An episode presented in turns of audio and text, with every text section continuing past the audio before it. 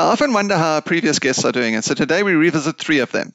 Pascal Finette talks to us about how his company BeRadical is doing during the COVID 19 crisis and a few things that he is thinking about at the moment. Next, Dr. Tiffany Vora tells us how she's doing during lockdown, her thinking around COVID 19 and what's next, and how the development of the vaccine is going. Last but not least, I talked to Renz Taveda about his company Kimo and also his involvement with the G20.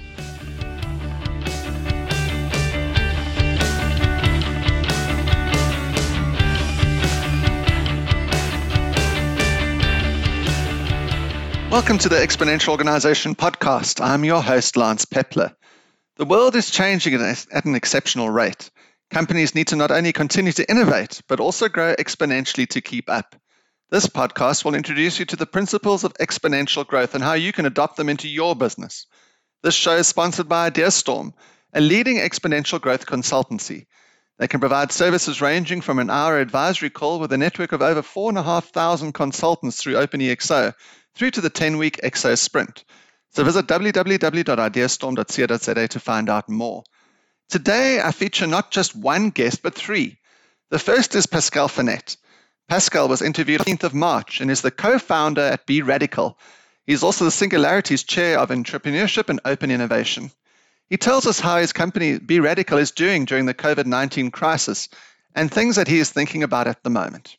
So here is Pascal Finette. So, here at Be Radical, what we do is we help organizations and we really focus on what we call entrepreneur led organizations. So, typically, medium to large scale organizations, which are either still run by the founder um, or very often run by a family and or run by an executive but very entrepreneurial so very much driven by an entrepreneurial spirit but also the idea that you actually think about organizations not in quarterly terms, but really in longer uh, time horizons.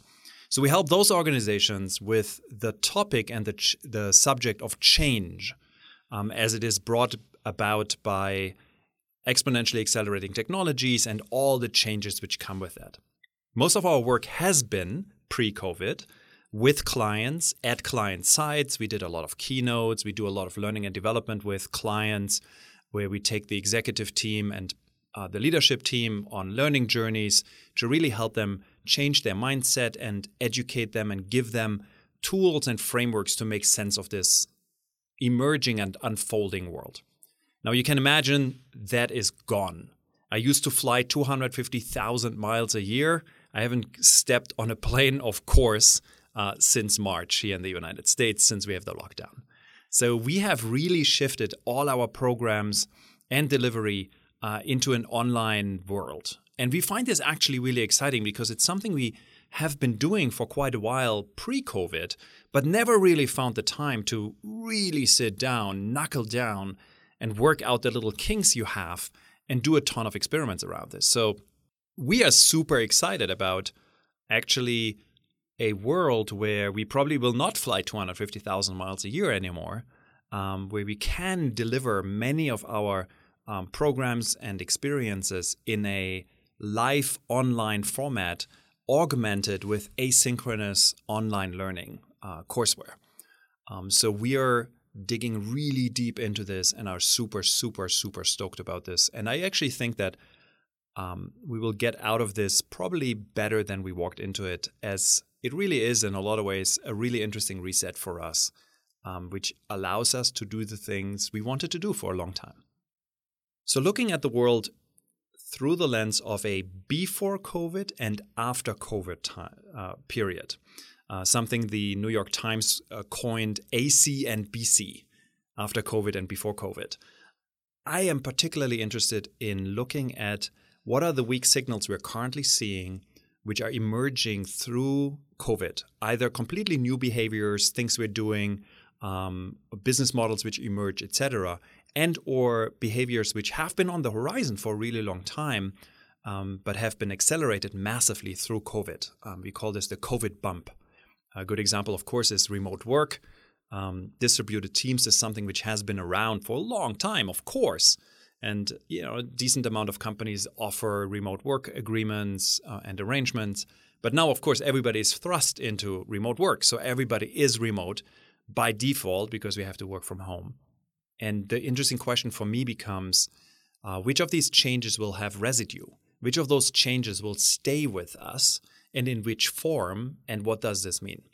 I give you an interesting example around uh, remote work. If you think about the the implications of that um, on things like office space, for example, I read this interview with a office space manager uh, who said that if you take something like Salesforce Tower, which I believe is a 68 or 69 floor uh, tower in San Francisco, tallest building in San Francisco, if you take that and you think how long it takes to only fill the building given current restrictions we have on social distancing, which quite frankly will be with us for quite a while, it takes literally hours and hours to get everybody into this building. Thus, the whole building becomes essentially useless. And I think that's an interesting harbinger of the things which we will see coming out of um, the COVID world. So, if you were to ask me, what are the the trends, the things I'm currently looking at? I don't think that there's a singular trend. I look at the meta trend of uh, weak signal spotting and understanding, trying to understand what are the things we're currently seeing in terms of changed behaviors, um, changed expectations, changed norms, changed uh, ways of operating, and how will they manifest themselves uh, in the near and the mid midterm future. Um, so again, remote work being one. another one for me really fascinating is food delivery. You know, as like surely a lot of people, particularly in urban environments, had done food delivery before. Now it has become absolutely mainstream and common. Um, digital payments. Uh, we used to uh, pay cash and or credit cards. Uh, now you probably don't feel as comfortable touching a filthy credit card machine anymore in your supermarket of choice. So what we're now seeing is a massive uptick in uh, the likes of Apple Pay and Google Pay. So really fascinating uh, things which are happening. And again, the question for me always becomes what is the new norm as this will end? Uh, the COVID thing will end uh, eventually. Um, and how do we um, how do we reorganize ourselves? Because I do believe that there's massive opportunity for businesses um, and leaders in this new world uh, if you can see what the changes will be and then uh, prepare yourself for it and offer services and products which are actually going along with those changes. Thank you, Pascal. Our next guest is Dr. Tiffany Vora, who tells us how she's doing during lockdown, her thinking about COVID 19 and what's next, and then how the development of the vaccine is going. Here is Dr. Tiffany Vora. Hi, I'm Dr. Tiffany Vora. I'm the Vice Chair of Digital Biology and Medicine at Singularity University, and I'm pleased to be with you here again today to give you an update on how I'm doing. I thought I would also share with you the thinking I've been doing around our current situation with COVID 19, as well as how I think things are going to play out in the next months and years. And I thought I'd also share with you an update on those vaccine and treatments that we've been hearing so much about. So, how am I doing? Uh, this is week eight of California's shelter in place order. So that means, along with my father, my husband, and my son, we've been working and doing school from home for eight weeks now. And, you know, honestly, things could be a lot harder for us. We're really quite fortunate. Uh, all of us are healthy, which I'm really, really grateful for. And we're managing to balance our work and our schooling. The balance isn't perfect, but I think overall we're doing fairly well. Also, we're moving into spring here in California, so we're getting plenty of exercise. We're focusing on eating healthy food, and we're trying to find moments in every day to be grateful for the time that we have to be together. Uh, this is the first time, I think, in about 15 years that my husband and I have each gone this long without traveling. It's a real different from the way our lifestyle used to be, and we're finding there are things that we really like about it. We're also looking to find ways to give back to our communities for folks who aren't quite as lucky as we are. And frankly, one of the things that has moved me the most during this whole COVID 19 disaster playing out around the world is how I've seen people coming together using digital tools in order to collaborate and to work together and to find solutions. Whether it's folks who are sewing masks in their homes to give away to healthcare workers, whether it's maker spaces that are 3D printing face masks for healthcare workers day and night. I've even seen really cool online communities where scientists are volunteering their time and their resources in order to help the fight against COVID 19. Now, I'm a scientist, so I know scientists never have enough time, we never have enough money, and yet I'm seeing this upswell from all over the world where people, scientists, are volunteering their time, their money, their resources, and their labs, and I think that's really spectacular. So, how are things going with the COVID 19 outbreak, and what do I think is going to happen next? So, what we're seeing right now is many governments in the West are starting to move into a transition plan where they're looking to see how to get out of these strict economic and social and um, public lockdowns that we've been facing and move into another set of regulations that should allow the economy to recover a bit, help people get back to work, but still be making really hard decisions and balances between health and the economy. So, we're seeing a lot of these transition plans around the world. The ones that I think are the best plans are the ones that have clear stages and paths between them. I get worried when I see governments claiming that they're just going to open everything up and everything is going to be fine. I think this virus has shown us through its biology, through its infectivity, through its ability to kill people who don't seem to be at risk, uh, that we really need to have a nuanced response to this virus. So I'm looking for plans that have very clear stages, that have very clear paths between them, and that also have some kind of daily reporting on whether benchmarks are being met. And this is something that I think is really important. Transparency and trust is really, really important. I've spent quite a few years now talking about how trust is one of the most valuable commodities that there are eh, out there. And when I see governments working to earn and then to maintain their citizens' trusts, I get really excited about that. So, let me give you an example of a transition plan that I'm familiar with that I actually think is a pretty good place to start, and that's California's transition plan. So, our governor, Gavin Newsom, last week put out a, a very clear plan that has four stages of uh, increasing stringency or decreasing stringency in response to COVID 19. So, our shelter in place order here in California has been stage one, and we've been in that stage for eight weeks now. And now we're moving towards stage two, which is allowing more businesses to be open. Now, they have put out a series of benchmarks for us around testing, contact tracing, and isolating. And those also are being meant to go for the goals of protecting people who are at high risk. We want to make sure we're protecting our healthcare system's capacity. We're still continuing to develop therapies, which I'll tell you about a bit more in a minute. But also, there are still um, mandates around distancing in businesses and schools. To date, the best tool that we have against this virus is distancing, keeping that one to two meter distance uh, between you and other people outside your home at all times, wearing masks, and using a lot of hygiene, like lots of uh, hand washing with soap and water. Also, the thing that I like about California's plan is that there's also built into the plan an, an, awareness of and benchmarks for when you need to dial back into stricter regulations. Personally, what I think we're going to see is a lifting and a, and a, a putting back down of releases and restrictions in various levels of stringency depending on what's going on in a local area. So I think we're going to be seeing a patchwork of changes happening in different regions, within countries, and between countries in order to be dynamic and a just in time response to what's going on in the ground. And I think that's pretty smart. Now, it might feel frustrating for you as a citizen feeling like when you wake up in the morning, you don't know what the plan is going to be. But remember, the alternative, which we don't want, would be making a plan and sticking to it, even if we see the plan isn't working. So I love these data heavy analyses. I love benchmarks that are moving in both directions.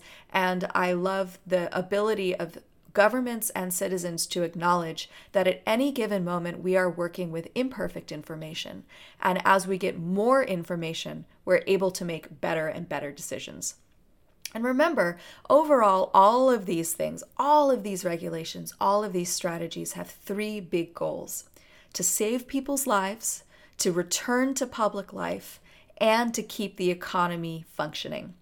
And in order to do that, around the world, we're seeing five big strategies for achieving those goals. And those five big strategies are treatments, virus testing, antibody testing, preventing the spread of the disease, and distancing measures. And uh, last week, I actually published an article in Singularity Hub where I went into all five of these areas and looked at a few timelines for how I think things are going to play out. But what? Uh, so please go go check out my article. Uh, it's there for you. It's free. But there are three big mindset shifts that I shared in that article and that I want to share with you today that I think are going to be really important for successfully navigating the future when there's so much uncertainty around both the biology and around the economics of this disease. The first big mindset shift is I want you to remember that defeating COVID is a marathon and not a sprint. We are not going to be going back to normal, 2019 normal. In fact, we have a new normal. It's going to be a new normal, and it's going to be one that we get to define together. But it's going to take a while to be there. And so that leads me to the second important mindset shift, which is I need you to remember that you have important things that you have to be doing for at least a year. Maybe it's wearing masks, maybe it's working from home, maybe it's social distancing. Maybe it's when we get good tests, testing your family for the virus and for antibodies on an ongoing basis. And it's going to be sharing your data in ways that hopefully respect your privacy while still contributing to the greater public good. So you have important things to do for at least a year. And while I'm asking you to remain strong, I also want you to remember the third big point, which is that we're all in this together. The virus doesn't care about your politics. The virus doesn't care about your geographical borders. We are fighting this as a species and as a global community, and you are an important point of that uh, global community. So, being prepared for a new normal is really important because exiting lockdown isn't going to be a one and done event. It's a process, and it's a complex process that's going to need us to constantly and dynamically make trade offs manage our fears, and also earn and maintain trust. Now, here I'm talking about trust again. That's trust between individuals, trust with your government, and also trust with your healthcare authorities. And it's not just a matter of you trusting these authorities, they have to earn your trust and then keep it. And I think this is a really, really important consideration. And finally, I want to leave you with an update on treatments and vaccines in a way that I think gives us something to be optimistic about. So, according to the Milken Institute's COVID 19 tracker, right now there are at least 203 treatments and 123 vaccines under development around the world. Now, let's talk about vaccines in particular. Some of these are being developed from scratch. Some of them are being repurposed from other diseases. That's also true of treatments. And some of the vaccines that are being developed are based on really clever synthetic platforms that maybe have a chance to accelerate what's normally a very long and very fraught timeline for vaccine development. Now, the big question on everybody's lips is when are we going to see vaccines? And here's what I think based on how vaccine development has worked before. I think it is likely that it will be 18 months before we see safe and effective vaccines become available. why so long? So, first of all, vaccine development is really hard. It takes about 18 months for the seasonal flu vaccine to be developed every year. But it's not just a matter of developing the vaccine, you have to make sure that it actually works, that it's efficacious, And you have to make sure that it's safe, that it doesn't make a person sicker or sick in a different way than the disease you're trying to fight. And the truth is, proving safety and efficacy takes time and it takes data. And I think those are data that we need to be willing to wait for. Now, on the other hand, I think it's possible that some vaccines are going to be available to people like healthcare workers much sooner. And then we'll be using those healthcare workers as part of our data gathering efforts to determine whether these vaccines are safe and efficacious.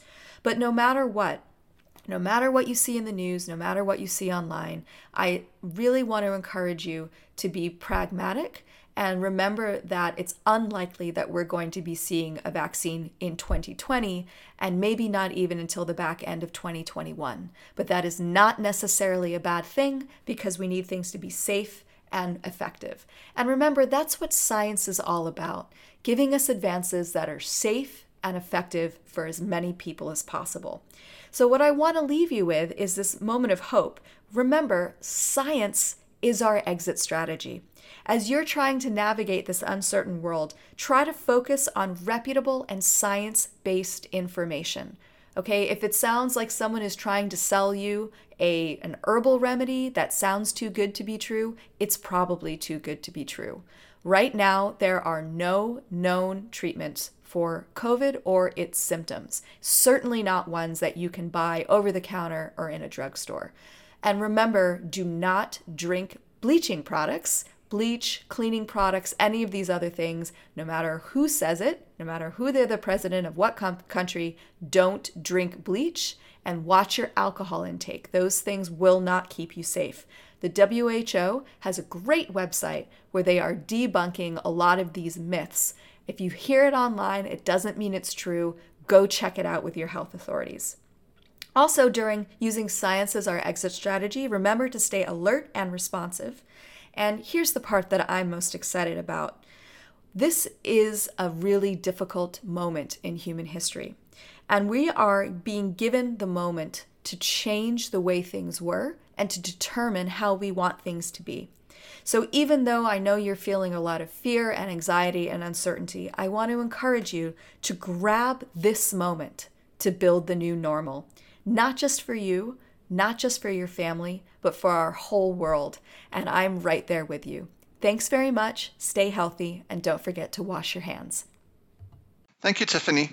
Last but not least, I talked to Rens ter Weijde about his company Kimo and also involvement with the G20. All right, so now we welcome Rens to the podcast. And in the past, I had an absolutely wonderful conversation with, uh, which I hope you enjoyed around Purpose Plus and purpose and then we started to talk about his other venture, Kimo, uh, and what his work is in the G20.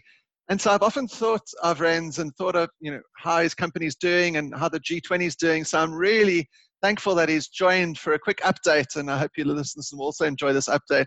Welcome, Rens. Thanks, Lars. My pleasure. Um, so first, your, your venture, Kimo, um, how's it going? Uh, yeah, that, that is a that's a good question uh, in these days. So I would say it's it's regardless of the circumstances, it's going quite well. Um, and with that, I mean that the AI models uh, at the back end are becoming better and better. Uh, obviously, that is happening at the time when uh, when the cash balance in the bank is uh, mm. declining rapidly, and where um, talking to new investors is uh, increasingly difficult. Sure. Um, but, but remind us what it does again, Kimo. Kimo is a, is a virtual learning assistant. So that means that it, it saves a lot of uh, frustration when you're trying to learn stuff online. Uh, let's say you go to Kimo and you want to learn AI and you come from a medical background, then Kimo would know, know all those things and it would give you exactly the right content uh, for you based on the difficulty level that you need, etc um, for the specific industry you're in. So it's uh, pre-selecting all the stuff, and it, it does that in a really friendly way where you can talk to it uh, or video chat to it. We were speaking briefly about a new um, product and service that you're just about to go to market with. Yeah, so so Kimo has uh, let, us say there's a couple of uh, major features, but but one is this this uh, instant search for materials for learning materials. Mm. Uh, another one is is the fact that it, it can store all your notes instantly. So regardless of you uh, whether you read it on your phone or you actually uh, make a highlight in a book and make a picture of that, or uh, you make a highlight in the browser, Uh, Kimo will store all those notes and you can recall them at any time uh, just by asking for it, right, to the uh, AI. So that first version of the product where it can give you the learning recommendations and it, uh, it can help you with your notes, that version will be ready in the next uh, week for testing. So I have 100 people uh, testing it and, and, giving us feedback. And probably end of this uh, month or so, it will go live for the public. Yeah, yeah. So the more advanced feature of, of Kimo, and it's something I'm um, I'm really proud of. It, it's a bit of an uh, um, inside story of, of how complex that really is. But mm. you have the option as a user to to actually video chat with Kimo, which means it, it feels like you're you're having a Skype call with someone. But in, in this case, on the other end, there is a, an AI um, that understands your language uh, and also is able to see you real time um, and, and sort of understands what it's seeing. So it will know your age, it will know um, uh, you know your, your emotions, um, the sentiment you show in, in the responses, uh, objects mm. that hmm. you hold, uh, gender, etc. Uh, and that's all happening real time. So that means that for every second we collect 60 frames. Um, they are sent to our Google Cloud, where the algorithms are actually running.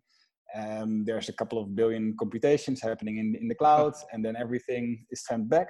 Uh, and that all has to happen within, well, what's the time for uh, that we perceive as real time? And so it probably has to happen within uh, 0.02 seconds or so. Uh, and yeah. then it, for us as human beings, it feels like we're having a real time chat with an AI. And uh, what is the website again? It's www.kimo.ai. Hey? Yeah, that's correct. And what are the plans for the next uh, couple of months with Kimo? Well, the, the, first plan is it's a pain, painful question, Lance, because the I'm sorry. plan, of course, is to uh, to make sure that we can actually launch with the right marketing team, and and for that we still need to raise uh, some capital. Okay. Uh, and uh, of course, in in COVID times, it's a bit um, it's a bit harder. Uh, but I think what what you'll see coming out of Kimo is, is a couple more demos in the, in the next weeks and then over the summer the real life of, of the real um, uh, launch of the product uh, in, in the full form together with all the partners right because partners are companies like udemy and coursera and udacity ah. Uh, so then, then the real thing will uh, really come to life um, so Rens during the, the COVID-19 crisis that we're all experiencing, what are the challenges that you've you've experienced um, for Kimo and yourself, and then also um, the G20, which we'll get onto now?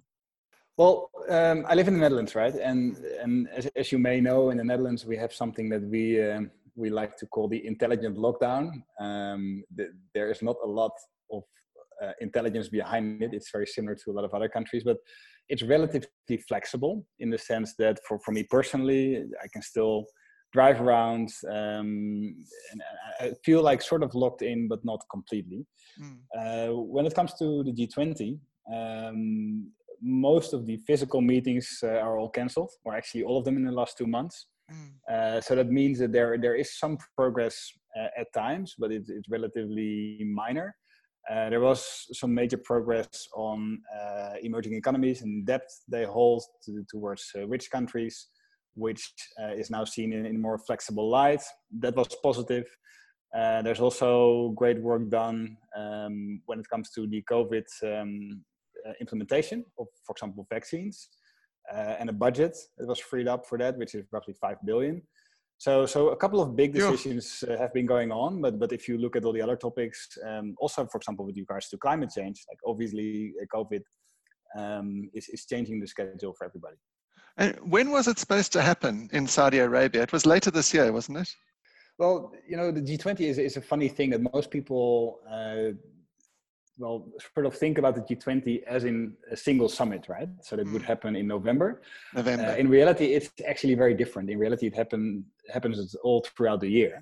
It's yeah. um, a lot of uh, smaller summits that are uh, function specific. So, for example, there there's a finance group and there's an agriculture and, and climate group, right? So, so these ministers will come together um, either directly or via their vice ministers and, and sub teams and actually most of the work gets done in those first summits that no one knows about and then the final summit in november is technically a place uh, you know where, where leaders shake hands and everything is already done so i would say well, it's happening throughout hands, the whole year exactly yeah yeah yeah yeah not not anymore. Not shaking hands anymore. Uh, not, um, not in this year. No. uh, but you were involved on the environmental side, if I'm if I remember. Yeah, that's correct. Yeah, and um, they, of course, you know, the, the, the, ministry that in this case I work for is, is doing both agriculture uh, as well as environment and water. Uh, so there's a couple of interrelated topics, uh, but yes, it is the um, it's the environment environmental side sure. of things, and I strongly believe, uh, of course, uh, that that is the uh, probably the most interesting sub- subject for the coming years. Mm, no, definitely. And are you you still very involved in that? Uh, partly. I, I, still work for the ministry. Uh, the G20 now, of course, is less relevant because the, the meetings are not happening. But but yes, I'm involved in the ministry there, and and we're trying to shape a couple of things that uh, I cannot fully tell you, but but I will definitely do once we get the green light. Wow. Um, but we were trying to reframe COVID as a time where we can really sort of recoil and uh, and really come out with something very strong uh, once it is over. But that's mm. um, for now that has to be hidden. But as soon as I can tell you more, I will. Super. Thank you so much. Uh, and so, listener, if you want to follow Rens, just link up with him on LinkedIn. I'll have the LinkedIn, uh, his LinkedIn um, details on the show notes. He posts quite regularly on LinkedIn, so you can see how Kimo is going. Um, and then I don't know if you ever post on the G20. I haven't seen that, but anyway. Um, but it's been a pleasure to talk to you again, Rens. Likewise. Uh, thanks, Lance. Thank you very much. I hope you enjoyed revisiting three guests from previous podcasts. I'll have all their details in the show notes. If you'd like to contact me, Lance Pepler, then please do so by emailing lance at ideastorm.co.za or visit www.ideastorm.co.za. Until next week, goodbye.